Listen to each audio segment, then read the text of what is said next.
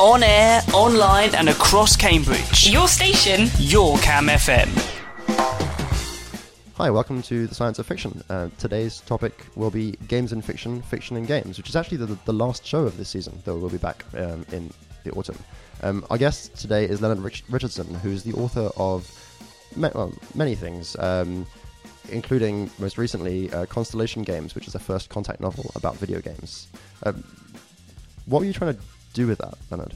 Um, I read uh, the not quite science fiction novel Lucky Wander Boy uh, a few years ago, and I thought this is a really interesting idea. This is a story about games, a kind of story I haven't seen before, but I think I can do better by adding space aliens. And so I added space aliens to a uh, sort of coming of age story about video games. I'm, I'm, I'm pretty sure almost no story can't be improved by adding aliens. I have yet to find one Pride and Prejudice. and aliens. There's Pride and. Prejudice with zombies though, and some people love that. Yes, but what if it was Pride and Prejudice and zombies and aliens? Yeah, so I, I, I've been enjoying reading, well, the first two thirds of it, which have been arriving by uh, email serialization of all things. And Andy, Andy, you haven't read it, have you? No, I haven't read it. So, what, what do you mean by email serialization? D- does this mean I voluntarily sign up for Leonard to spam me personally? I, I will do that for free. No, but uh, so more seriously, presumably you're, Uh-huh. this is a a book that is in some sort of email format that I can get serial t- segment by segment rather than reading it in a sort of conventional format. Sure. So the uh, the publisher is Candlemark and Gleam, and I wrote the story for serialization. And what we're doing is we're sending out one chapter a week. Uh, the serialization will be done at the end of July, and after that, uh, you'll be able to buy an ebook.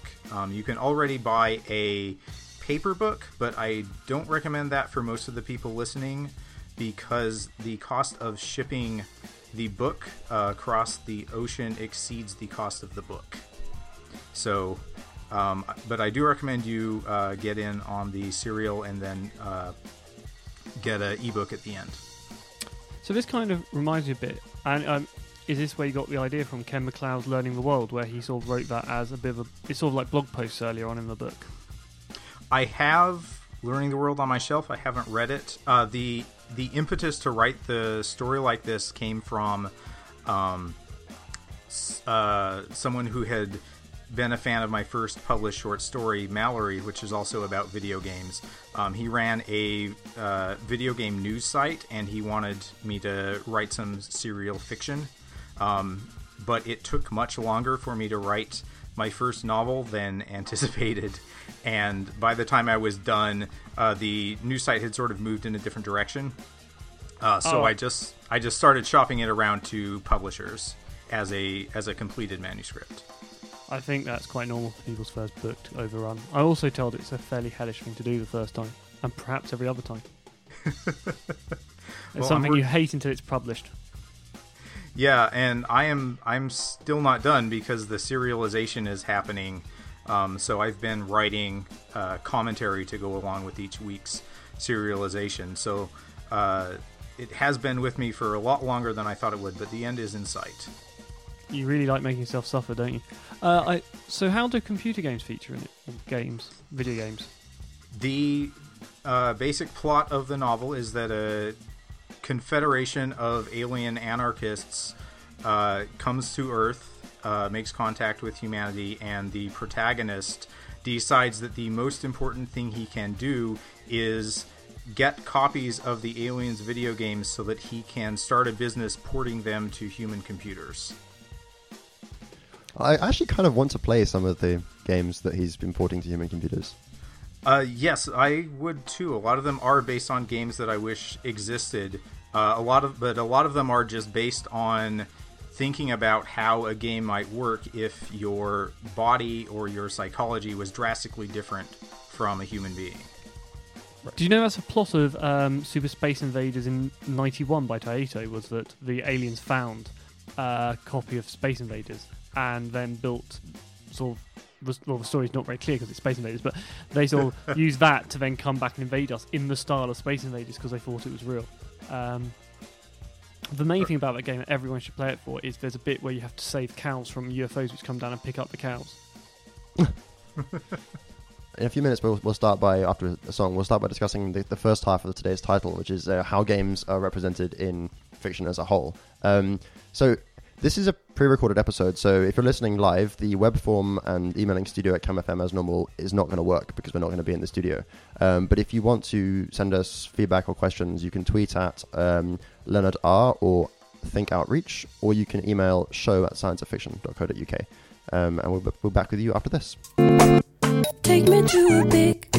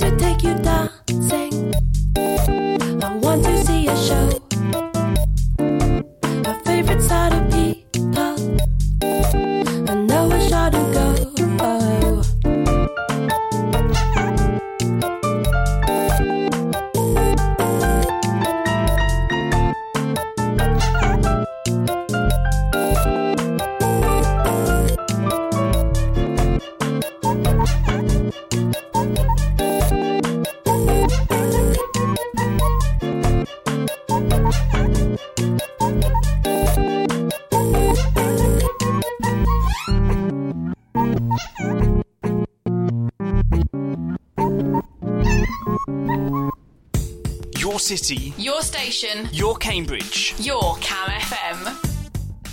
Welcome back to the Science of Fiction. That was um, About Fun by Psapp. So my friend uh, Holly Gramazio uh, a while back gave a talk on games and fiction, and in preparation for this talk, she put up a spreadsheet on Google Docs, which a lot of people added to. These are just works of fiction in which a game is important, and there are about 160 entries in this spreadsheet, and she discovered, among other interesting tidbits, that in most stories about games, the game uh, kills somebody about 60% of the time. W- w- one, one way or another. One way or another, maybe by design, maybe by accident, but. So we're talking uh, like The Running Man. No, it's a Yes, game or- and you die.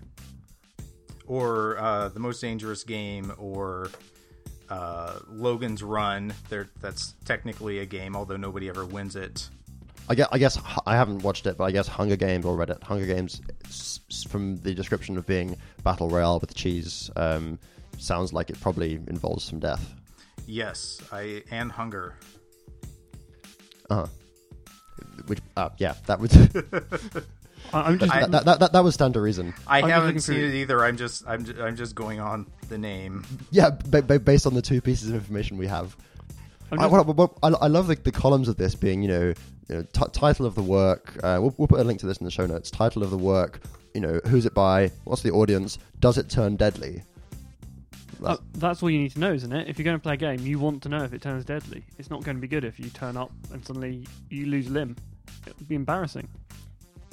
Yeah, well, but, but but a lot of fiction seems to deal with this, so I guess th- th- there's just there's justification for it. I, I just like the fact because I've just been going through this list, and it's like some of these things are completely forgotten, like the episode of Star Trek: The Next Generation, where they made a game to hypnotize and take over the entire crew. I think it was an addictive game.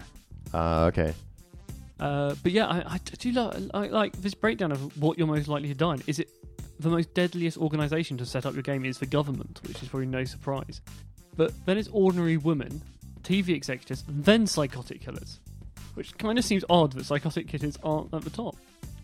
I, I guess like saying you know mo- most of the depictions of games in fiction involve or a majority involve death is kind of maybe a reductive way of looking at it. They're treated a bunch of different ways. Right. I would say that most of the time the story is that the stakes of the game turn out to be higher in some way than you thought they would going in.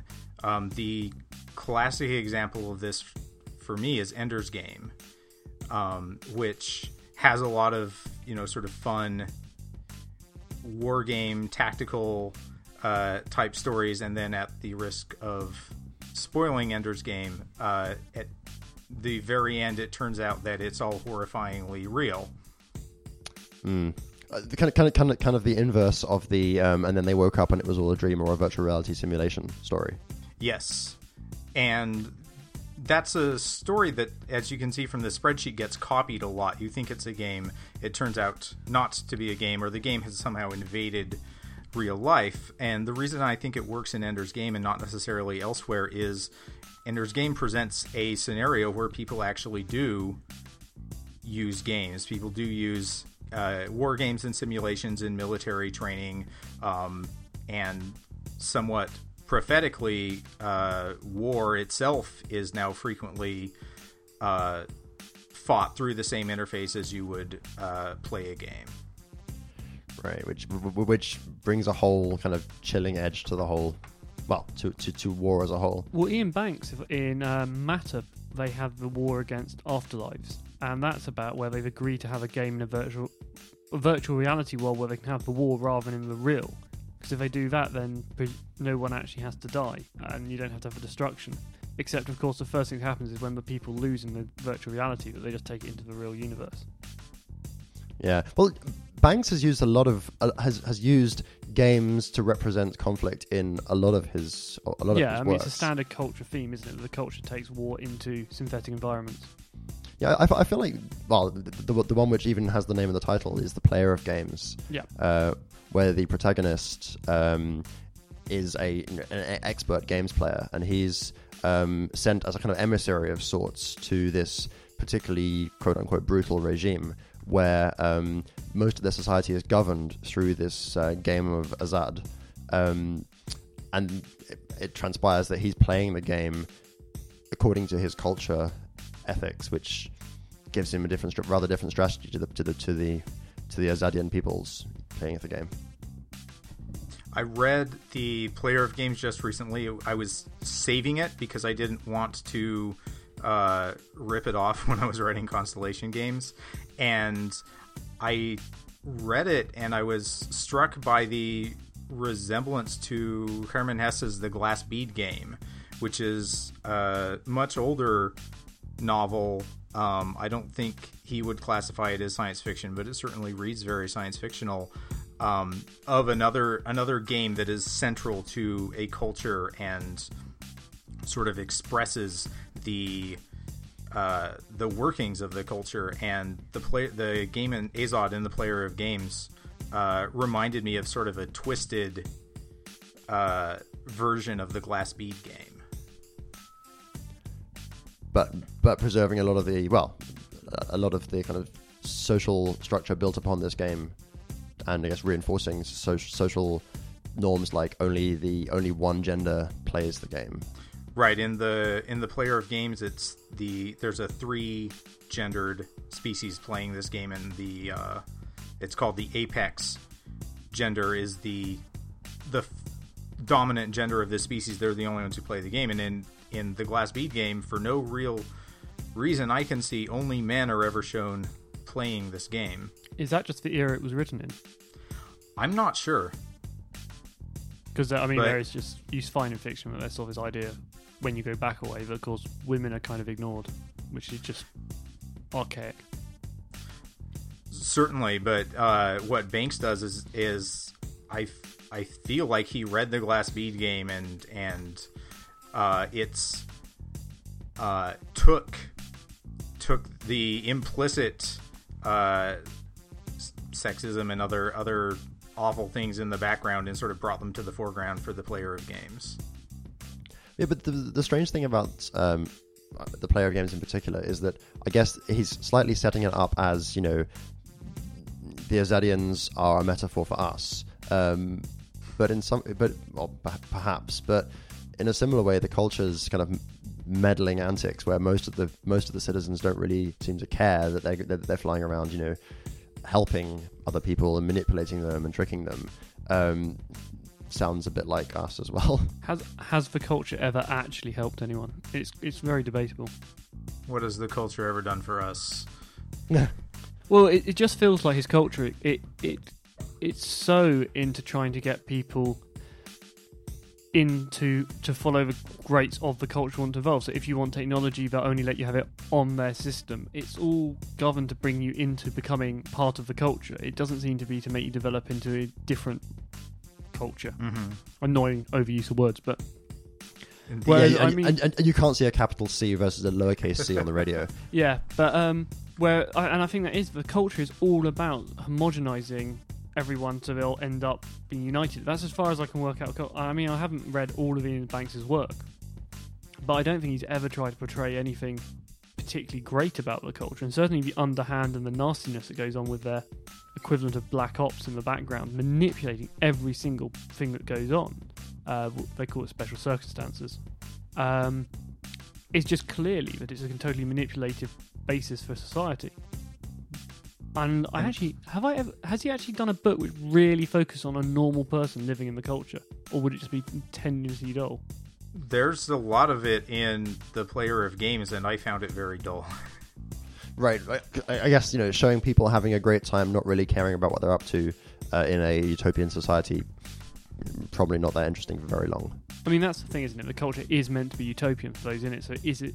So they see as what they're doing is a good thing of bringing everyone into the culture, but But but the interesting the the, the interesting stories are at the fringes of that, of course, as as they often are in fiction. Well, it's in. Oh, which is the one that's set in the m- multiple layers of the planet? The planet in multiple layers. Uh, anyway, there's a race living down there, and one of the guys. It's uh, it's still a theoro- not theocracy. It's um, patriarchy, and they've got several levels of princes and stuff. And basically, there's a coup, and certain people get wiped out, and certain people don't. And one of them goes off to find his sister and bring him back. But the interesting thing is, when he goes off into the culture, the comment is his father's. It refers back to a previous conversation with his father, where he basically said that they're the lucky people, not the people in the culture, because they don't have anything to. Str- so they can strive for all these things. They're living in a place where everything's changing, everything's growing, where those in the culture have everything. So there's nothing more to gain. And I, I, I mean, that's quite an interesting point. Is that do the culture they can experience whatever they feel like, but do they just do it for the sake of experience, or do they do it for the sake of living? And it's quite hard to work out what the two is, where the line draws really. I mean, do we do we play games for any reason other than uh, for, for for enjoyment? I mean, there's, there's there's a lot of things people do, games being a big one, which have no obvious uh, direct direct benefit, but they're still fun. So not so bad. No, you don't have to do things for a good reason. But it is, it is an interesting point. Is if we had no opportunity to further ourselves, what would that mean? Hmm. Yeah, a good question well asked, which I don't have an answer to. No, you're not meant to, unless you're a great philosopher. Anyway, I think with that we should move on to the next track.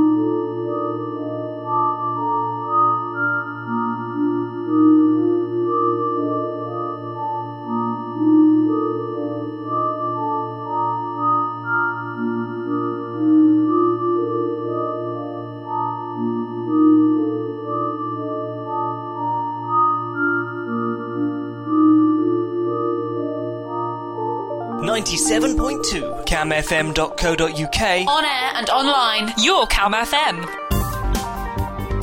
Uh, that track was a clip from the Frotzophone, a musical instrument created by my friend Adam Parrish, which makes ambient music from the process of playing a text adventure. That particular clip was him playing Zork until he was killed by a troll. So, so presumably this this takes the his sequence of key presses or whatever and uh, turns that into notes on a particular scale. As I recall, it works on the current state of the game. So if you move to a different room, maybe it will switch to a different key. If you drop an item, it will uh, put a different voice into the melody, things like that. Huh. So, So, so it, it based on the structure of the game, not just on some kind of uh, uh, yeah command stream or the state of the state of the state of the window or whatever. Right. Yeah. It's it's based on the the structure of the game as the score, and I think it just gets repeated until that state changes. Right. but this is this is generative rather than something, say, uh, Deus Ex or any of the Unreal Engine games, which had interactive music where they could bring in and up the tempo and change things due to a whole set of music that was meant to be overlaid to make the music reflect what was going on. This is spontaneously generative rather than a set of music that can be changed for the setting. Right. Yeah. This is um, whatever whatever the state of the uh, virtual machine is. The uh, chords and uh, the chords and notes being played by the instrument uh, correspond. Yeah, I, I, I guess there's, there's, there are kind of steps in between those two extremes. So in, in Portal 2, I think they had a bunch of samples, like sa- samples of different fragments of a song, uh, which were assembled by events in the game. So it was um, there was a slightly more granular palette than there was in Deus Ex, but not to the extent of generating literally a, a, a MIDI stream or whatever. Mm-hmm. Yeah. So I guess this, this, this brings us pretty neatly to, um, well, generative art and content in art and games, which are, of course, art. Uh, yes. Uh, uh, Adam teaches a class at NYU uh, about generative art, and every year they have a big uh, series of demos. And uh, Adam and I are both interested in this. Um, I'm interested in the work of the Dadaists the early 20th century, um, not because they achieved their goals of uh, destroying the concept of art, but because they brought these techniques, uh, these techniques of randomness into the world of art, and because people are so good at finding patterns in randomness, um, their their sort of plot failed, but these the act of finding a pattern in randomness is a powerful spur to creativity, and uh, generative art is, to my mind, um, a lot of a lot about putting a bunch of, of randomly generated pieces together and then using your mind uh, to curate them and create a, a result that's pleasing. So when you say the ability for people to see stuff in randomness is uh, actually very good, you're talking about things like the man in the moon, the face on Mars, and all those things where we see faces a lot as well as other patterns. Yes, and if if you see a, a string of random words, you'll try to impose uh, a meaning on them, and depending on how the random words were generated, it might be easier or uh, more difficult. So does this mean these things which try and generate random stories, a lot of the time actually it's the person imposing the meaning, and the randomness is just total gibberish? Well, the the randomness, yeah, the person is definitely imposing the meaning. The randomness might be more or less intelligent, but certainly all of the meaning comes from the reader. But, but yeah, and again, you, you you can tweak quite how random it is based on you know what what materials you're working for from. So there's the whole um, trend of people th- activity where people use um, Markov chains to um, take a bunch of sample text and turn it into a statistical model uh, from which you can generate faintly plausible things that whoever wrote those texts um, might have said. So, for example, I saw one today where um, Guybrush Threepwood, the protagonist from um, Monkey Island, has been turned into a Markov chain Twitter bot. Someone played through the game and wrote down everything or recorded everything that Guybrush said, and then used it to feed this model, which tweets every so often with a faintly Guybrushly thing to say.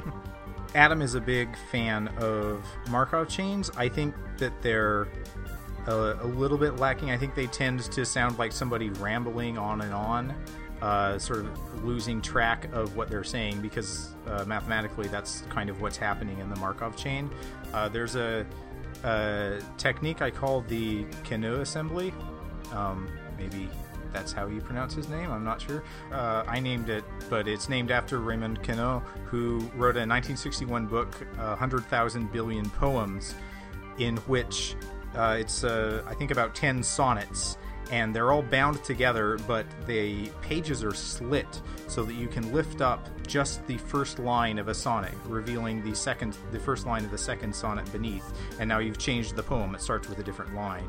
And then you can lift up the seventh uh, line of the first sonnet and see the seventh line of the second sonnet underneath, and you can uh, recombine uh, this these ten sets of sonnets into a supposedly 100,000 billion. I think it's actually more than that. Uh, different poems that all rhyme and scan.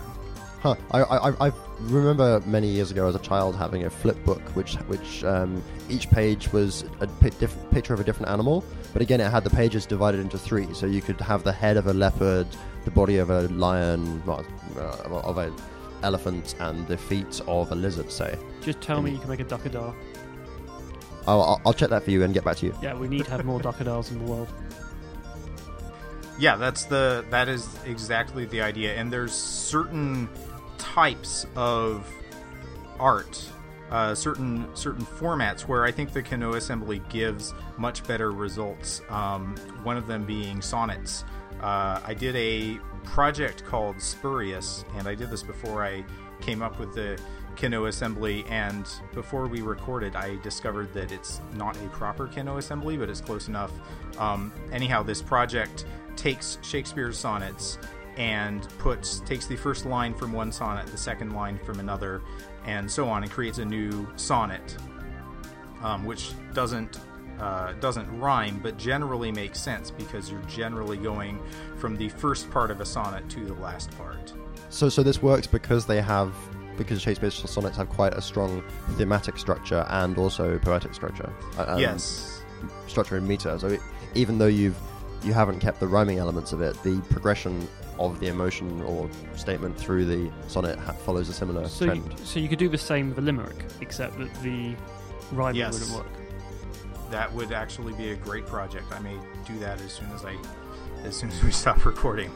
So, so, so, so, so some of these end up being the kind of things people might perform without uh, people raising too much of an eyebrow. An eyebrow.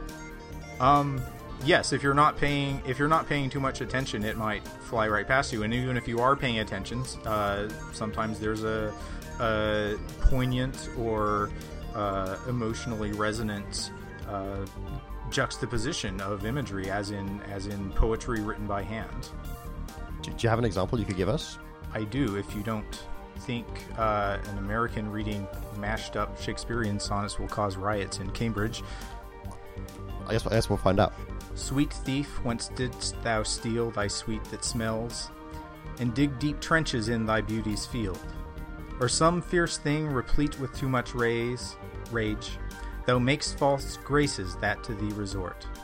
Making a couplement of proud compare, have faculty by nature to subsist, and grew a seating bath which yet men prove, born on the bier with white and bristly beard. Thou art thy mother's glass, and she in thee, and heavily from woe to woe tell o'er. Ruin hath taught me thus to ruminate. I guess one angel in another's hell. No more be grieved at that which thou hast done. With eager compounds we our palate urge. Well, if there are any experts on um, Shakespeare listening, maybe you could write in and let- us know quite how badly that mangles this, this, um, ancient and well-loved art form.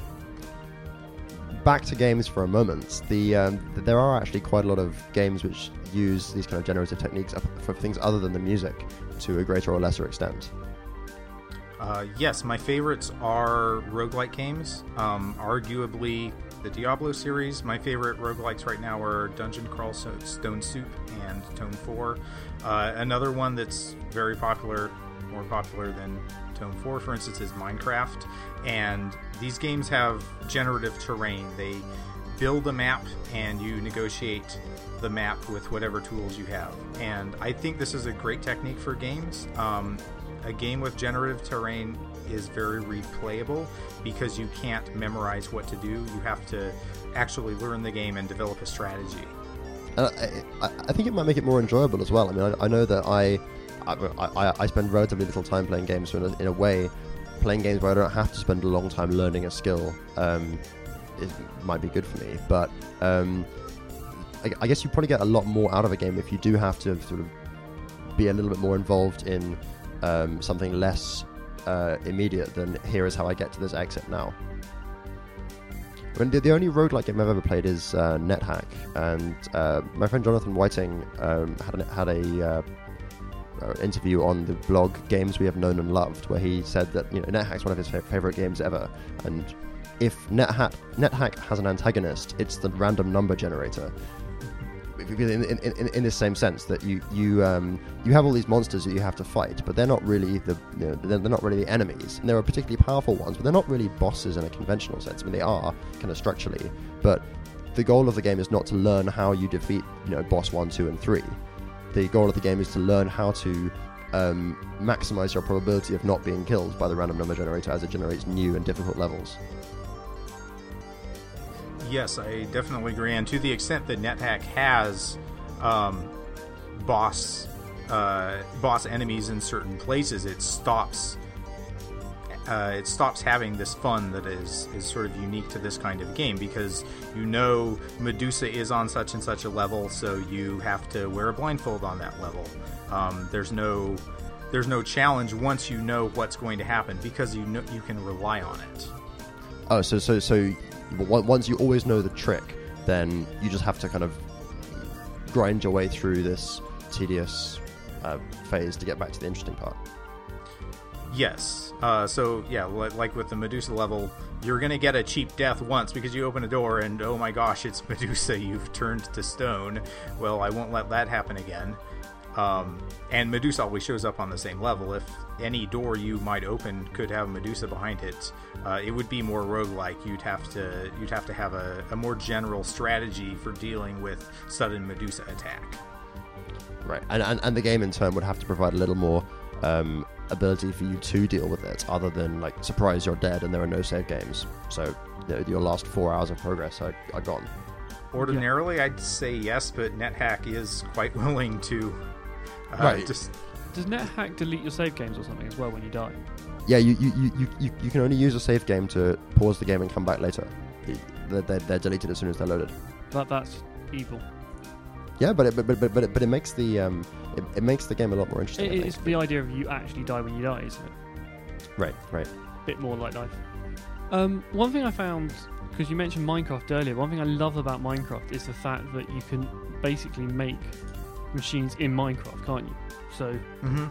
if you're a computer scientist and you understand what you're doing, you can make a fully Turing complete machine in there. You would have to be very bored. I think you'd actually have to hack Minecraft because there's a, I believe there's a limit to how big you can make a machine in Minecraft.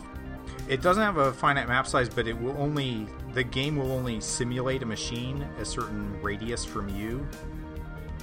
Uh, okay, so, so there's a bound on how much the machine can work at any given time. There's a predecessor, isn't there, which is called Dwarven Fortress, which is an ASCII art game again, so it's just letters on the screen. But again, it, it's you can do an awful lot of things you can do in Minecraft in two dimensions and make machines.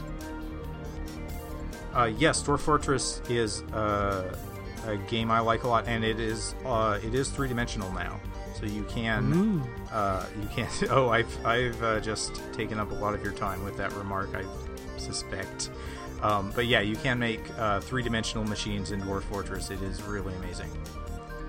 It is older than Minecraft. It also takes generative content to an extreme. It will uh, create the entire Tolkien-esque history of the world and then you will pick a little tiny spot of that world to uh, to make your castle, and pretty much nothing that happened over the course of that entire history will uh, will affect your game, uh, except in very specific circumstances. So I, I guess this brings us neatly to talking about uh, storytelling in games after a quick break.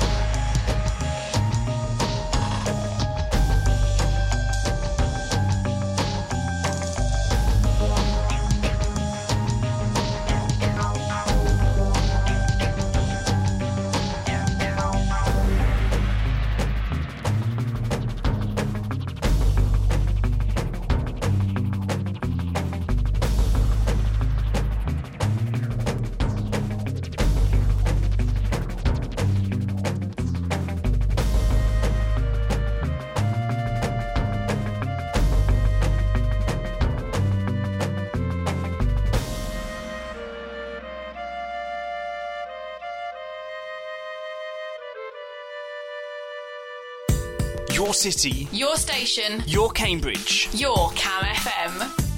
So that was uh, Twisted Streets by Darren Korb, which is taken from the soundtrack to Bastion, which was part of the most recent Humble Indie bundle. So maybe some people listening have played it. Um, it's got this. It's, it's a kind of it's a isomorphic, uh, isometric, isomorphic, isometric, Isometric. Um, uh, role-playing game, uh, which has kind of a nice gimmick that the, the narrator um, is is a narrator telling you the story based on what you do in the game. Um, so you know he. Uh, if, as you walk into a room, if loads of monsters appear, you know, suddenly you know the, the the kid found you know 20 squirts around him. Squirts aren't much fun to be around. And then if you fall off the edge of the world, he says, oh, the boy stumbled and then he fell to his death. We should do quite a lot because the controls on the Mac at least are terrible. Um, but I, I did I did like that narration because it's uh, in a typical game, narration is done in cutscenes, and there certainly are cutscenes in Bastion. But in Bastion, the narrator is just basically re- narrating your individual button presses. It's like then then he moved up and to the right. Yes, sir. Ab- and abso- abso- absolutely in that tone as well. Yeah, just this the scale of it, like like having having uh, a minor character from Firefly looking over your shoulder, uh, telling you how you're playing the game. I thought that was I thought that was very funny and clever. I think also it's that you know there's there's always this old adage adage that there's nothing new, there's no new art, there's no new, and it's been going on for hundreds of years. People have been haven't had a new argument on that one at least anyway. But this is a case example where I've never seen this before as a concept or done before, and well, it can't really exist in the same way before because it is unique to computer games. Uh, so it's very much something that's been generated for this media, and it's cool. Yeah, it's it's it's it's a nice kind of take on. Um, you know, lots of games try to be you know multipath, and the player's decisions have consequences. In this, the player's decisions have very small consequences, which is you know the narrator says a slightly different thing, which is kind of nice. Yeah, talking about decisions, of course, that had a big effect on a game we've mentioned quite a bit, Mass Effect. And one of the things people were unhappy about was the fact that basically they had to funnel the endings down at the end pretty much to three. And that's it. You know, you, you've got these forking storyline the whole way along, but at the very end, it just can't pull together a lot of storylines. And as I understand it, I haven't played it, but I, I've heard the three endings aren't that much different.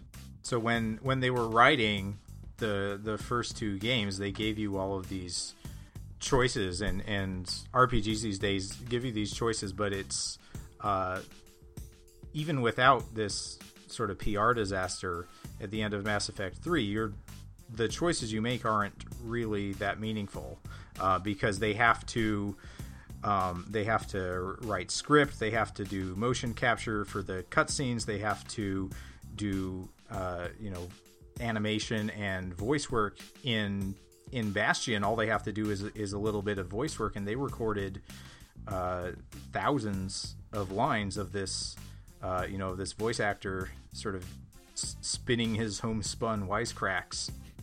And that stuff is expensive, and even in a text adventure, um, there's a huge combinatorial problem if you let the player do anything like the range of actions that are possible for the three of us right now in real life. Well, Douglas Adams very much got a bit disappointed when Text Adventures died down because he was very keen for the truly interactive storybook. The idea that you could write whatever you liked and it would do whatever you wanted, and that was the basis, I believe, for a lot of Starship Titanic stuff. Uh, but I don't believe it in practice worked as well as that. But he was he was predicting a future where it would. Games having these branches is a relatively new, pro- Well, yes new and no. progression. I think they've actually got worse at the Endomatic because it's so expensive to produce content now. A lot, a lot of games, basically, you end up in a room with three buttons and all the choices you made before them. Yes, you've been role playing. Yes, you've been able to choose it, but actually, you can flip the ending at the last moment if you choose to. And the point is, it doesn't work from a role playing perspective because if you're role playing in the traditional sense of actually being that character, you would choose never to push that button. But in terms of how much choice there is in the game, it's very much lower than it could be. Whereas I think there used to be certainly a good level games where you lock out the ending earlier on. And I think actually Deus Ex uh, Human Revolution and the original Deus Ex is a good example. Is again there was a very much closing down in the original, but you did have to go off in the final area and you do one of three very convoluted things to get one of the th- all the three different endings.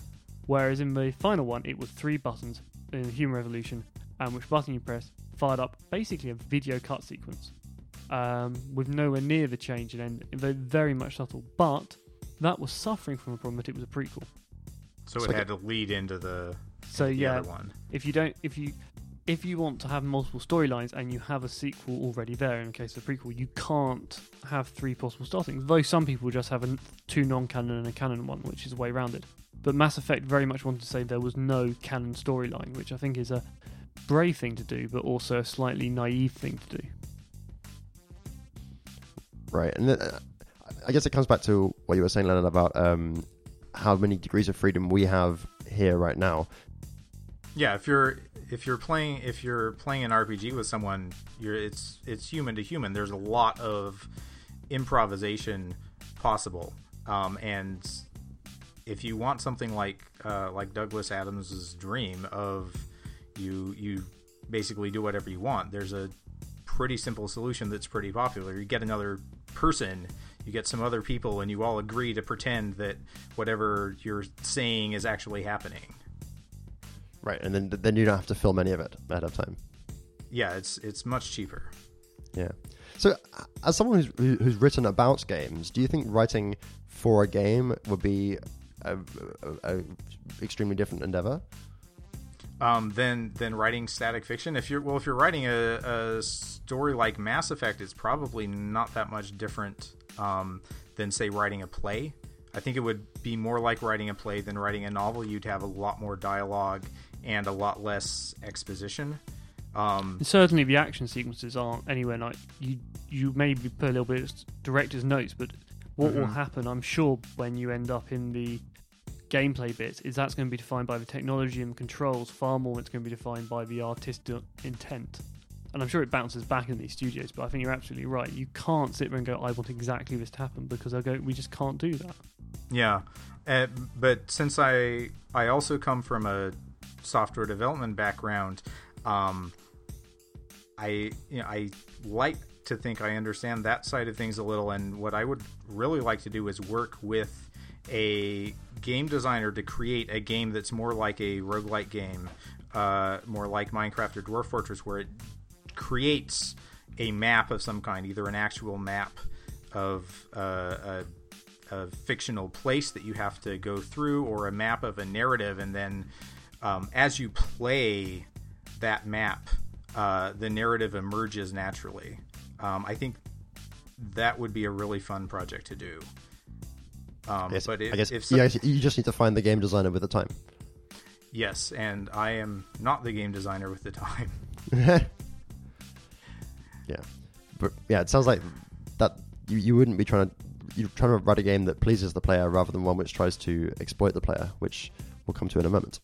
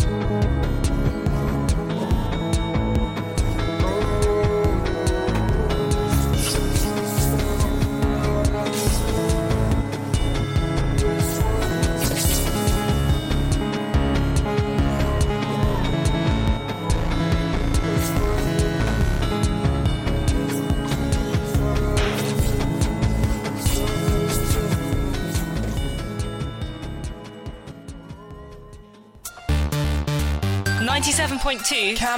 camfm.co.uk. Your station. Your Cam FM.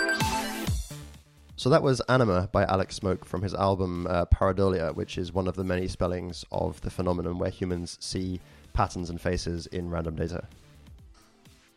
and uh, games always take advantage of that. Um, they always require the cooperation of the player uh, to complete the feedback loop to think that the NPC is a sentient being when it's actually a few lines of script that somebody wrote. and then some games uh, exploit that. Some games exploit their position in your mind.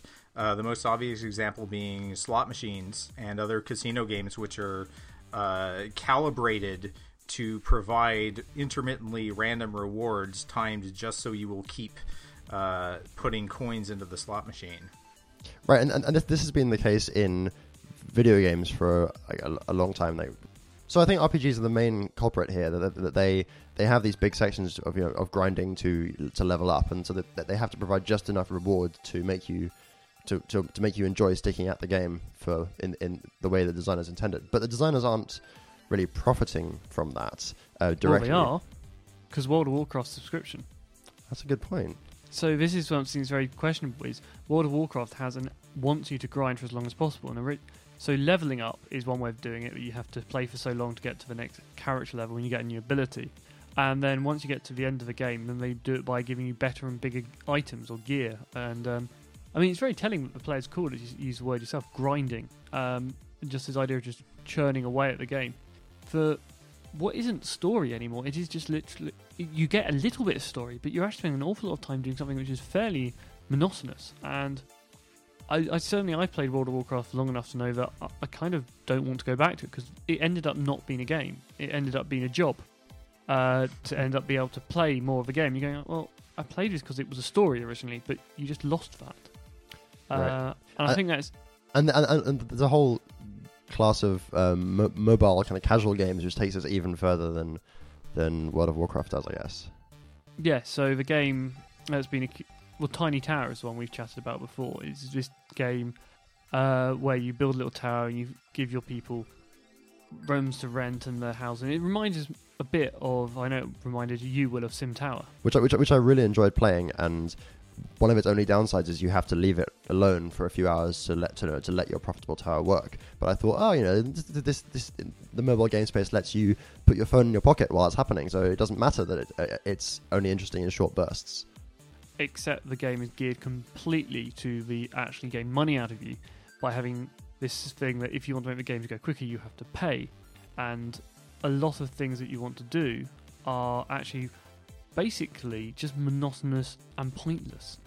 And there isn't any aim to the game. No, it doesn't have to be an aim in the traditional sense. You know, SimCity, Sim Tower had an aim of you built a tower.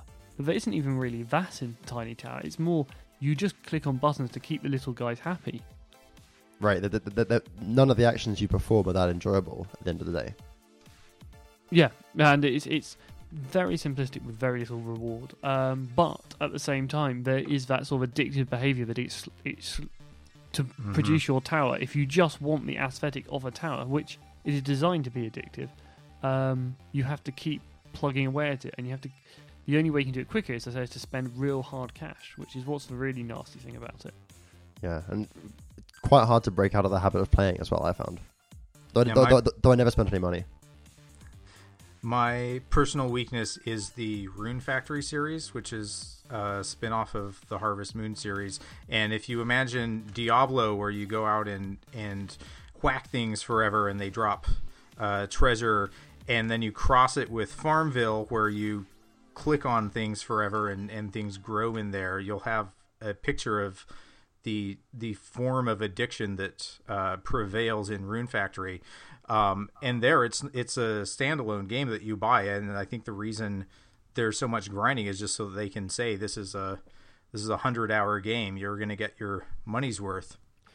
Yeah, I mean, I'd rather a one-hour game that was fun than a hundred-hour game of boredom. I mean, it's you'll happily pay twenty quid for a movie, and then you'll win, which is like three, two hours long, and then complain about a four-hour game that you spent fifty quid on. You kind of go, why? W- Why do people want? it- It's really odd that people expect this length of hours from games, which isn't a good thing if it's rubbish. It's it's not even that the game is rubbish. It's that it sort of traps you in this feedback loop where you're you're getting enjoyment out of it, but it's the very primitive lizard brain sort of enjoyment. And to break out of that, I have I have had to cultivate the fine art of rage quitting, of just suddenly deciding that this is incredibly boring and I don't want to play it anymore, so I'm going to quit right now. But that's the Uh, thing, isn't it? it? You're saying it's this sort of small part you don't find playing. It's not like you enjoy it. It's a fact it's addictive that you want to improve yourself. You want to get that bit further. But actually, you're not enjoying it. It's not giving pleasure. But part of your brain is addicted to progressing in the game. And it's totally designed behind that idea. And you kind of feel this is wrong. We, we've written games which aren't fun for the gamer. So there's there's this great scene in um, Constellation Games, which I suppose is a spoiler, but it's relatively early on. Um, that there's this uh, character Dana who is um, another character's um, prim- uh, primitive AI girlfriend who runs on his phone, um, and she's been designed to force um, the player to buy her things. Yeah the uh the protagonist of constellation games has a couple of moments where he decides he's going to save the day with his knowledge of computer programming and the first one is this early decision to jailbreak dana so that she doesn't want all of this useless stuff anymore um, and of course this has unintended consequences later on in the book but at least this gets uh, her back into a more traditional romantic relationship between a human being and a piece of software. In as much as that can be a traditional uh, relationship.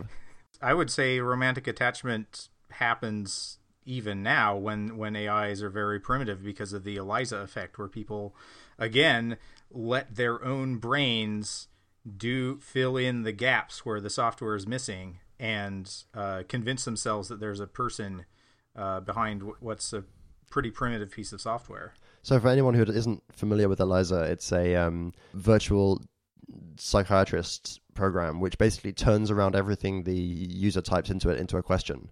and Um, works quite well at convincing people that it's real or it's a person more than a computer. What do you mean it turns everything the user types into a question? well, it- Thank you for that wonderful example. Yeah, well, I think at that point uh, we can probably call it a close today. But um, thanks for coming along, Leonard, and um, hopefully you don't fall in love with your iPhone or other brand of intelligent phone device. That would not be a good fate for me. Okay, yeah, and as we um, said earlier, if you want to catch up with Leonard, you can catch him on Twitter at Leonard R, I believe. Mm-hmm. and if you want to, the, the publisher of Constellation Games is candlemarkandgleam.com. The books, I think the book's right there on the front page. Okay, well, um, yeah, and we'll see you next series, I guess. Cheers.